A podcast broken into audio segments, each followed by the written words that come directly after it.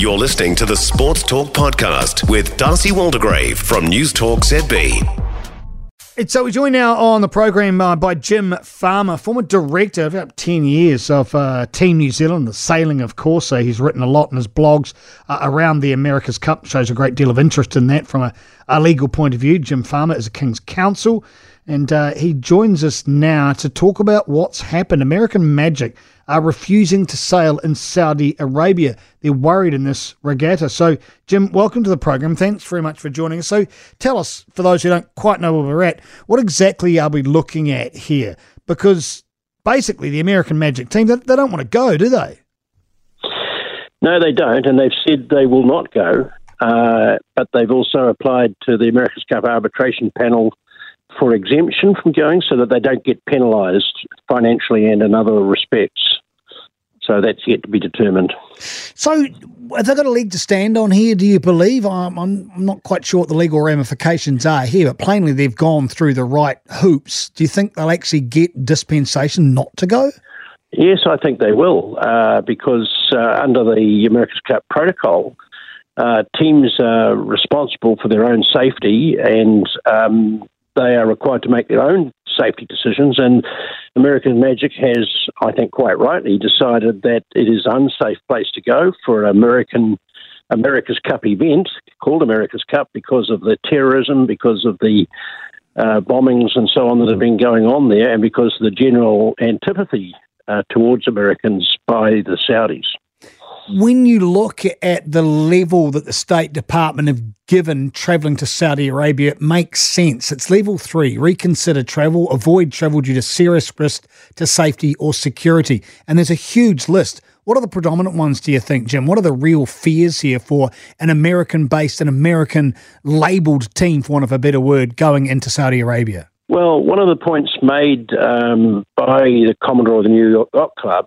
and by the um, American Magic uh, is that this is an event which is not in a confined stadium or space. So there's no real ability to provide for security, as there would be, for example, with Formula One racing or with a golf course or that kind of thing. And they, there was there was an incident not so long ago where where um, a boat which was uh, full of bombs actually deliberately crashed into another boat to blow it up. And that's the sort of thing that could easily happen out on the out on the uh, open sea.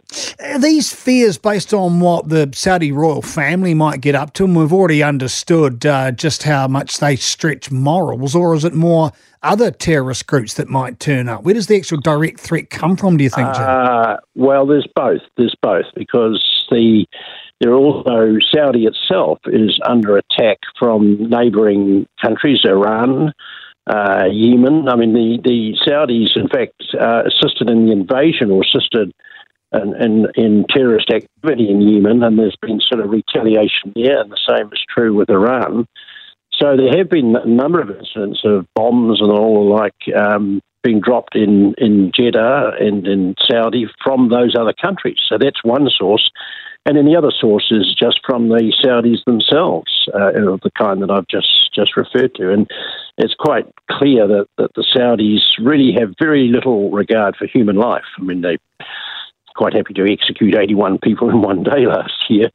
Uh, and so there's human life is not greatly valued there. Well, they wouldn't do that surely to kibosh a regatta in their own backyard or their own back pool when you consider they're trying to sport wash their regime. So you could argue, Jim, that probably they'll be the ones that you worry about the least.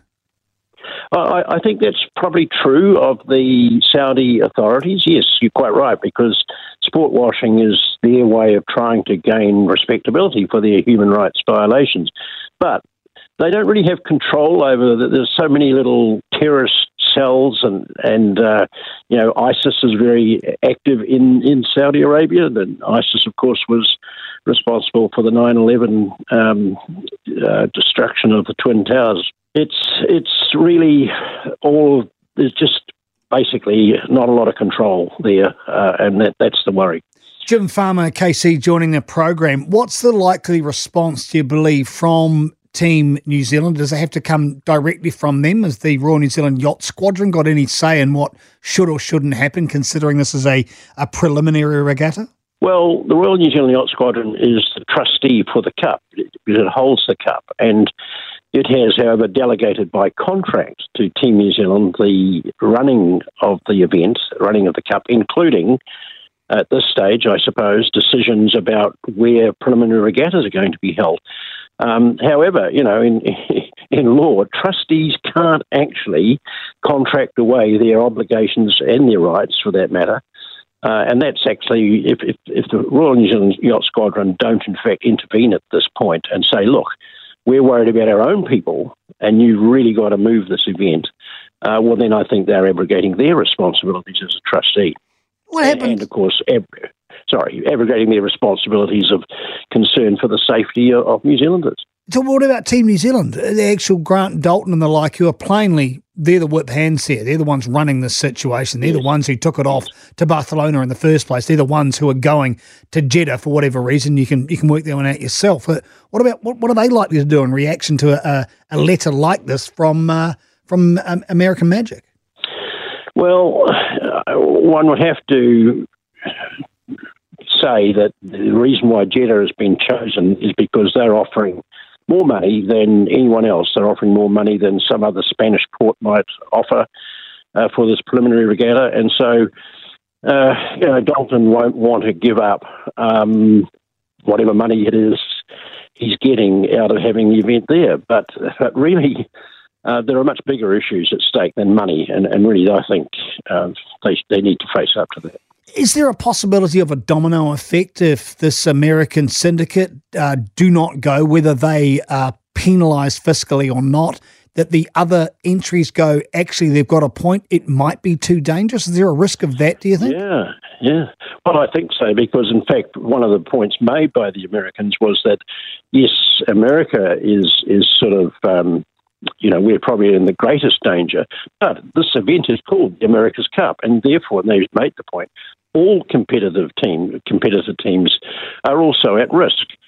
And I think those other competitors will be thinking long and hard right now in, in terms of of uh, those points being made about the dangers and about the risks, but also just the effect on the event. If, if one of the possibly the biggest, the best competitor is, is pulling out and saying we're not going, what's what does that? How does that affect the event as a whole?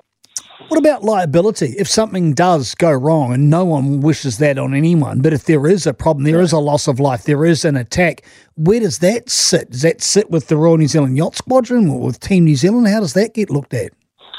Yeah, well, I think there is a, a respectable legal argument that there is a duty of care for anyone who's uh, making decisions about a, a sports event or any other anything else for that matter, where people's um, health and safety and, and lives may be put at danger.